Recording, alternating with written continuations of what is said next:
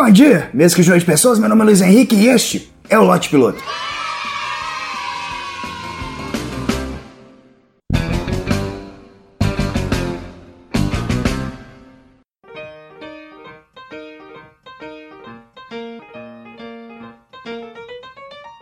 Cara, na verdade, ser ateu tornou minha vida muito mais prática. Ser ateu e ser careca. Eu levanto de manhã, não preciso pentear meu cabelo e nem fazer minhas preces. Eu simplesmente vou. É uma beleza. Muita gente do meu dia a dia me pergunta como é ser ateu, por que, que eu sou ateu e ainda mais quando sabem que eu já fui cristão evangélico. Então fica mais complexo ainda explicar. Na verdade, acredito que eu nunca fui evangélico de verdade. Lembro de uma vez que eu estava na igreja e o pessoal tava gritando e rodopiando como se fosse o peão da casa própria, tá ligado? Todo mundo muito louco. E eu tava vendo aquela cena e eu só consegui pensar comigo: Deus, se for para ser assim, nem rola. Saí de casa no domingo, tomei banho, me arrumei todo pra tu vir me bagunçar desse jeito? Mas nem fudendo. Quer dizer, eu, eu não disse nem fudendo. Tá aí um ponto. O cristão geralmente é um pouco mais educado. Exceto quando o assunto é colonização. Se for colonização, eles vão entrar no seu país sem dó nenhuma. Vão matar milhões. E vão chamar isso de evangelização. Inclusive, se um dia alguém falar, ah, vou lá na sua casa evangelizar, sai fora. Possivelmente um índio vai morrer nesse processo. Bom, eu sempre fui de questionar e sempre fui de fazer piadas desse tipo, entendeu?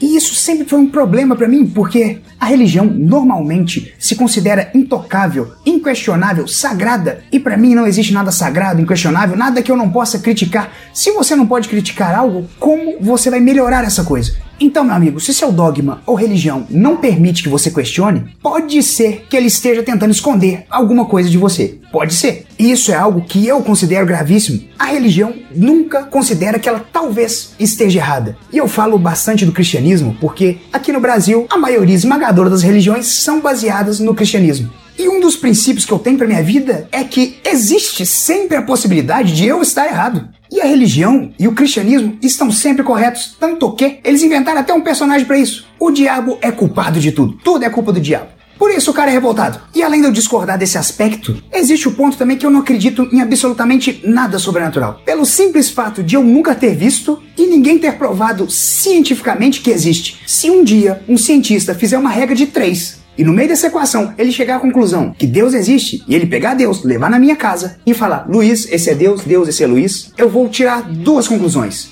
Um, Deus existe. E dois, a regra de três é uma puta fórmula do caralho. E assim eu sei, é muito comum uma pessoa que tenha qualquer tipo de religião não entender muito bem um ateu. E eu tenho uma explicação simples que talvez te ajude a me entender. Se você que está assistindo acredita em apenas uma religião, eu ser ateu quer dizer que eu desacredito em uma religião a mais que você. Em todas as outras milhares de religiões, nós concordamos, exceto na sua.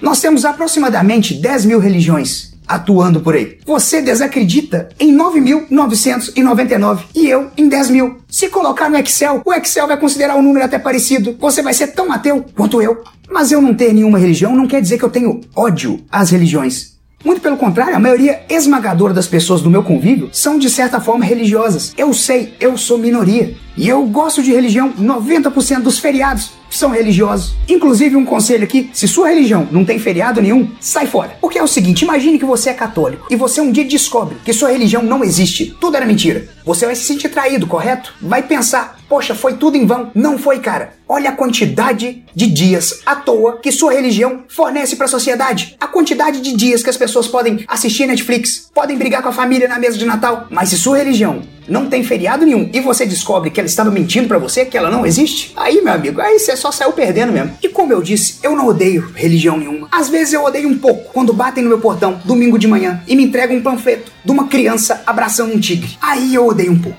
pouquinho só.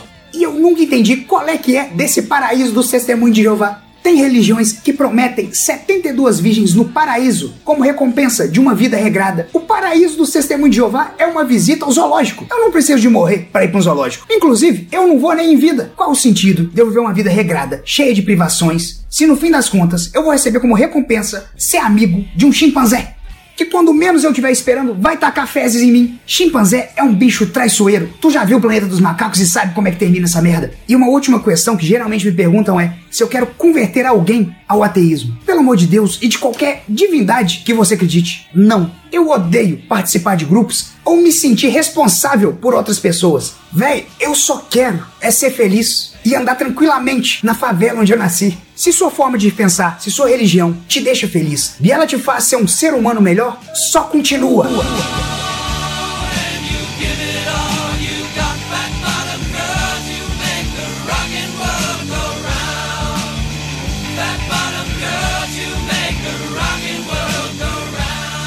Mas é isso aí, pessoas. Espero que vocês tenham gostado do vídeo. Se curtiu, clique em gostei, compartilha. Deixa aí seu comentário sobre religião, sobre o que você quiser comentar. Se quiser falar de Pogobol, dane-se, comenta. O Lote Piloto, ele sai em formato de podcast também, então procure no Spotify Lote Piloto ou no site do Galera do Hall. Me segue no Twitter, que é com dois Es, porque no ano de 2014, uma senhorinha que tava começando a religião dela falou, pô, eu vou conquistar o mundo, vou fazer um Twitter pra minha religião. Ela tava super animada, fez o Twitter. Mas aí ela desanimou, cara, falou, ah, vou começar com esse negócio de religião, não, vou vender Avon e ser feliz.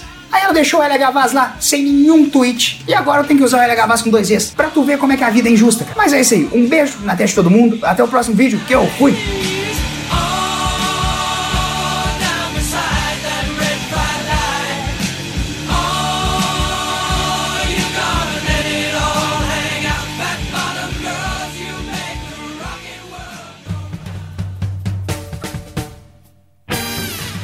Acessem galera do mensagens em contato arroba galera do